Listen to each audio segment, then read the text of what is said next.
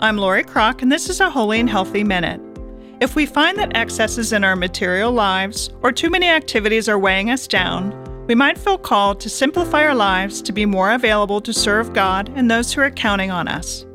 We can pray and ask the Holy Spirit to show us what activities or things we need to modify or remove to be holy and healthy. We might be surprised at the resulting peace and spiritual freedom.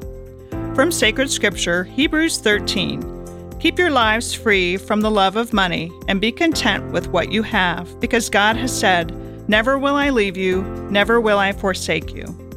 Sometimes simplifying means adding in activities that feed the soul, such as a weekly holy hour, volunteering in a food pantry, or doing some spiritual reading.